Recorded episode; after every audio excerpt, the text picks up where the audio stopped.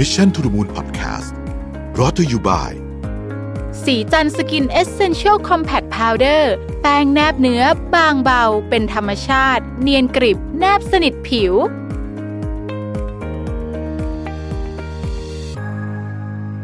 สวัสดีครับยินดีต้อนรับเข้าสู่ Mission to the Moon Podcast นะครับคุณอยู่กับรวิศ หาญอุตสาหะครับ ช่วงนี้เราจะมาเป็นเวอร์ชันแบบว่าเห็นหน้ากันหน่อยนะครับ จะได้ ไม่เหงามากบางทีมีหลายท่านบ่นมาบอกว่าโอ้ฟังบางที คือฟังทางพอดแคสต์ไม่เป็นไรเนาะแต่ว่าถ้าเกิดไปดูทาง YouTube เนี่ยบางทีก็รู้สึกว่ามันเห็นแต่ขึ้นแต่จอนะฮะเราก็เลยมาเป็นหน้าบ้างแต่ชอบไม่ชอบยังไงคอมเมนต์กันเข้ามาได้นะครับ โอเค วันนี้ผมจะเอาเอ่อเรื่องมาจาก ต้องบอกว่าเป็นอัลบั้มที่เราลงทุกวันอาทิตย์นะฮะของ Mission to the Moon สิบการกระทำเล็กๆนะครับที่จะช่วยเปลี่ยนแปลงชีวิตเราให้ดีขึ้นนะครับซึ่งต้นฉบับของอันนี้เนี่ยใครอยากไปอ่านเวอร์ชันต้นฉบับเนี่ยนะครับมันก็มาจาก Medium นะฮะมันมันเป็นมันเป็นหมวด Kaizen Habits นะครับของ Thomas Oppong นะฮะอันนี้มันชื่อว่า 30 habits you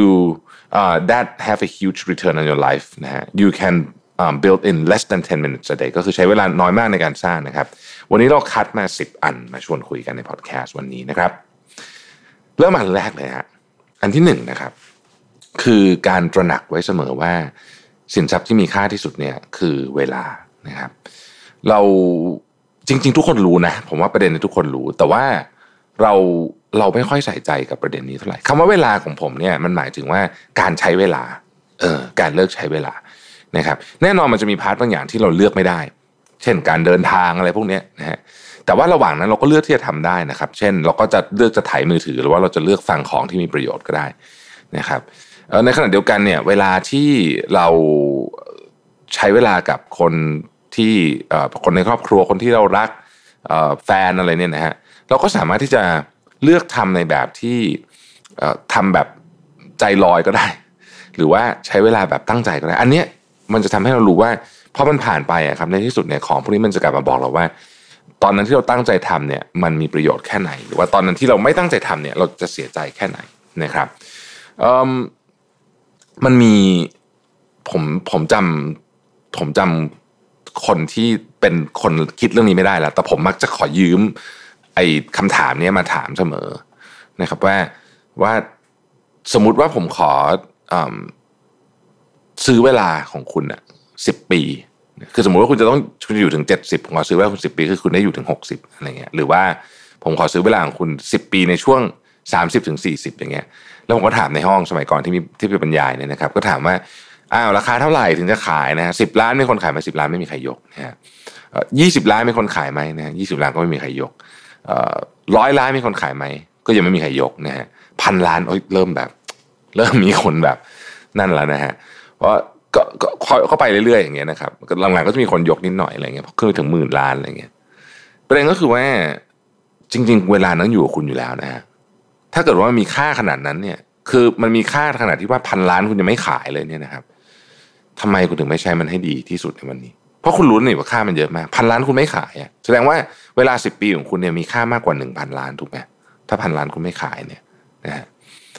อันเนี้ยนะก็คือคือเวลาเป็นของที่ทุกคนรู้มีค่า แต่มักปล่อยผ่านไปโดยไม่ได้นึกถึงมันเท่าที่ควรนะครับ อันนี้แก้นิสัยนี้ได้ช่วยเยอะเลยทีเดียวนะฮะข้อที่สองนะครับอย่ากังวลมากจนเกินไป ชีวิตคนเราเนี่ยเสียเวลากังวลกับสิ่งที่ยังไม่เกิดขึ้นเนี่ยเยอะมากนะฮะแล้วก็เสียเวลาไปใช้คำว่าไปเหมือนกับฟูมไฟล์อะกับสิ่งที่มันจบไปแล้วที่มันทำอะไรไม่ได้แล้ว จริง ๆ คือถ้าถ้าไปนั่งคิดถึงสิ่งที่เราสามารถทำอะไรได้โอเค แต่มีของบางอย่างครับ ที่คุณก็รู้เอง บางทีผมก็เป็น ผมก็รู้อะว่ามันทำอะไรไม่ได้ แต่ก็ขอแบบอะไรอาวรซะหน่อยหนึ่งอันเนี้ยนิดหน่อยได้นะครับ แต่เยอะเกินไปไม่มีประโยชน์นะฮะแล้วก็กังวลกับอนาคตก็เหมือนกันนะฮะคือเราทำวันนี้ให้ดีที่สุดเพื่ออนาคตมันจะดี แต่บางทีเนี่ย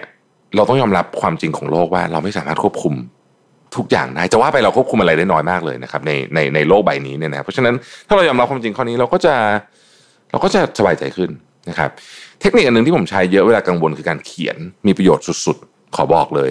นะฮะยังยังยังคงสนับสนุนว่าการเขียนนี่มีประโยชน์มากนะครับ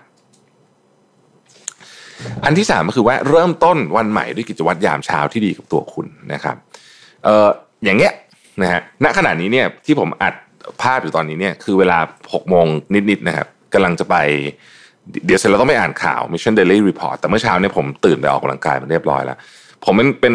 ผมผมรู้สึกว่ากิจวัตรยามเช้าไม่ว่าคุณจะตื่นกี่โมงก็ตามนะไม่ต้องมาตื่นเช้ามากก็ได้ถ้าเกิดบางคนไม่ถนัดบางคนก็ตื่นเจ็ดโมงแปดโมงแต่ว่ากิจวัตรในยามเช้าหลังจากคุณตื่นไม่ว่าคุณจะตื่นกี่โมงก็ตามเนี่ย มันค่อนข้างที่จะบอกได้เลยว่าวันนั้นของคุณจะเป็นยังไงนะครับ ตั้งแต่อาหารที่คุณเลือกกินหรือไม่กินนะฮะอย่างผมอย่างผมตอนเนี้ยผมสกิปข้าวเช้าบางคนก็บอกเฮ้ยแต่ breakfast เป็น most important meal ไม่ใช่เหรอนะฮะคือตอนหลังนี้ผมก็เพิ่งมารู้ว่าซึ่งซึ่ง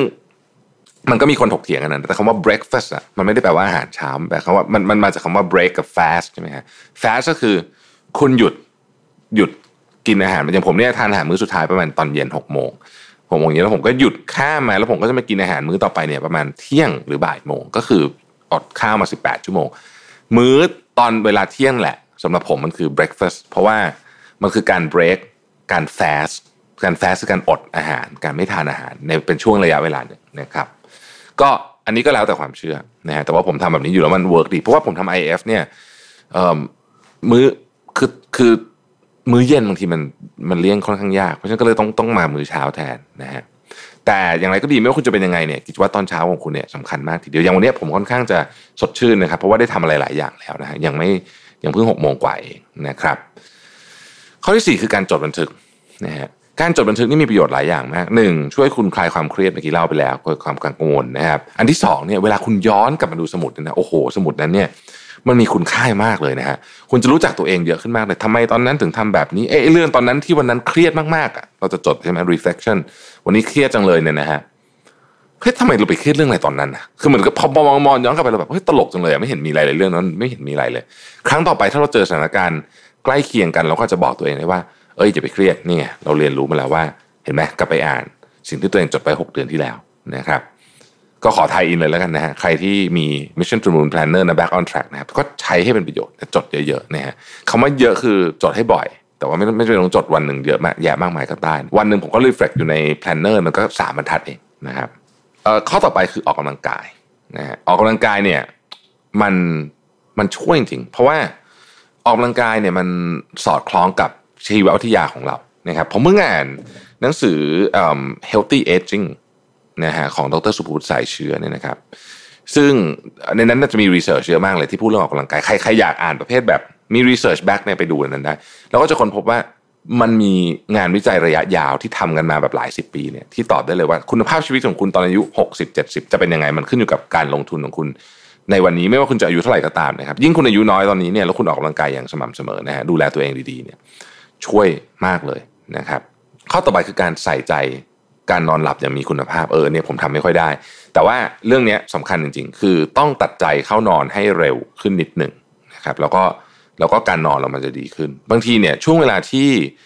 ที่หลายคนเจออุปสรรคมากที่สุดเกี่ยวกับการนอนคือตอนก่อนนอนนะฮะเพราะว่าเหมือนกับแบบโอ้ยไม่อยากนอนนู่นนี่อะไรเงี้ยนะฮะโดยเฉพาะถ้าติดถ่ายมือถืออะไรเงี้ยตอนก่อนนอนเนี่ยมันก็จะยาวได้บางทีนะไปเจอคลิป YouTube สนุกเอาดูไปครึ่งชั่วโมง อะไรอย่างเงี้ยนะครับก็ก็ต้องจัดเวลาใส่ใจเรื่องนี้ให้มาก ๆ หน่อยนะครับ การพักผ่อนน้อยนี่คือหายนะของชีวิตเลยนะฮะอันนี้อันนี้คือกลับกันกับข้อเมื่อกี้นะฮะการพักผ่อนเนี่ยมันมีหลายรูปแบบ การนอนก็เป็นแบบหนึ่งนะครับแต่ว่าการพักผ่อนน้อยเนี่ยเป็นจุดเริ่มต้นของสิ่งที่ไม่ดีทั้งหลายในในร่างกายของเรา และจิตใจด้วยนะครับ คุณนอนน้อยคุณก็ลมไม่ดีอะแง่อยู่แล้วนะฮะนี่มันช่วยแล้ว เพราะฉะนั้นพักผ่อนให้เพียงพอนะครับ อีกข้อหนึ่งก็คืออ่านหนังสือทุกวันนะครับ ไม่ต้องอ่านเยอะ แต่ขอให้อ่านทุกวันนะครับ นิดหน่อยพอวันละอะขอ 15 นาทีนะเปลี่ยนชีวิตได้จริงนะครับ หนังสือเนี่ยเป็นผมยังยืนยันว่าหนังสือเนี่ยเป็นเพื่อนที่ดีมากๆ แล้วก็เป็นทั้งเพื่อนทั้งครูทั้งโอ้โหเยอะมาก เพราะฉะนั้นเนี่ยหาเวลาอ่านหนังสือนะครับ จะมีประโยชน์มากๆนะฮะแล้วก็ถ้าเป็นไปได้นะครับ ในช่วงเวลาหนึ่งเนี่ยก็คิดว่าเราควรจะหาสิ่งที่เราอยากจะเรียนรู้นะครับเป็นธีม เป็นธีมก็ดีนะ เช่นอะหกเดือนนี้เราจะเรียนรู้เรื่อง Data นะหกเดือนนี้เราจะเรียนรู้เรื่องทำอาหารหกเดือนนี้จะเรียนรู้เรื่องการฝึกสุนัขอะไรเงี้ยคืออะไรก็ได้เออคืออันนี้เป็นธีมยาวคือไม่ได้เจอเกิดขึ้นในวันเดียวนะฮะคือมันจะเป็นลักษณะว่าโอเค เราก็จะสนใจเรื่องนี้เป็นพิเศษในช่วงเวลานี้เป็นต้นนะผมคิดว่านี้ก็มีประโยชน์มากๆเลยทีเดียวนะครับ อีกข้อหนึ่งคืออยู่กับคนที่มองเห็นคุณค่าและดึงข้อดีของเราออกมา นะฮะพูดง่ายๆคือสิ่งแวดล้อมมันสำคัญมากสำหรับคุณ ถ้าเกิดว่าคุณอยากจะเป็นคนที่มีมีการพัฒนาตัวเองที่ดีเนี่ย คนที่อยู่รอบข้างคุณต้องสนับสนุนด้วยพยายามไปหาพื้นที่แบบนั้นนะครับ อันนี้ก็คือ 10 ข้อนะครับที่ผมรวบรวมมาจากอัลบั้มรูปนะครับที่เราลงทุกวันอาทิตย์นะครับ ขอบคุณที่ติดตาม Mission to the Moon Podcast นะครับ แล้วเราพบกันใหม่ในวันพรุ่งนี้ครับ สวัสดีครับ Mission to the Moon Podcast Presented by สีจันสกินเอเซนเชลซีรีส์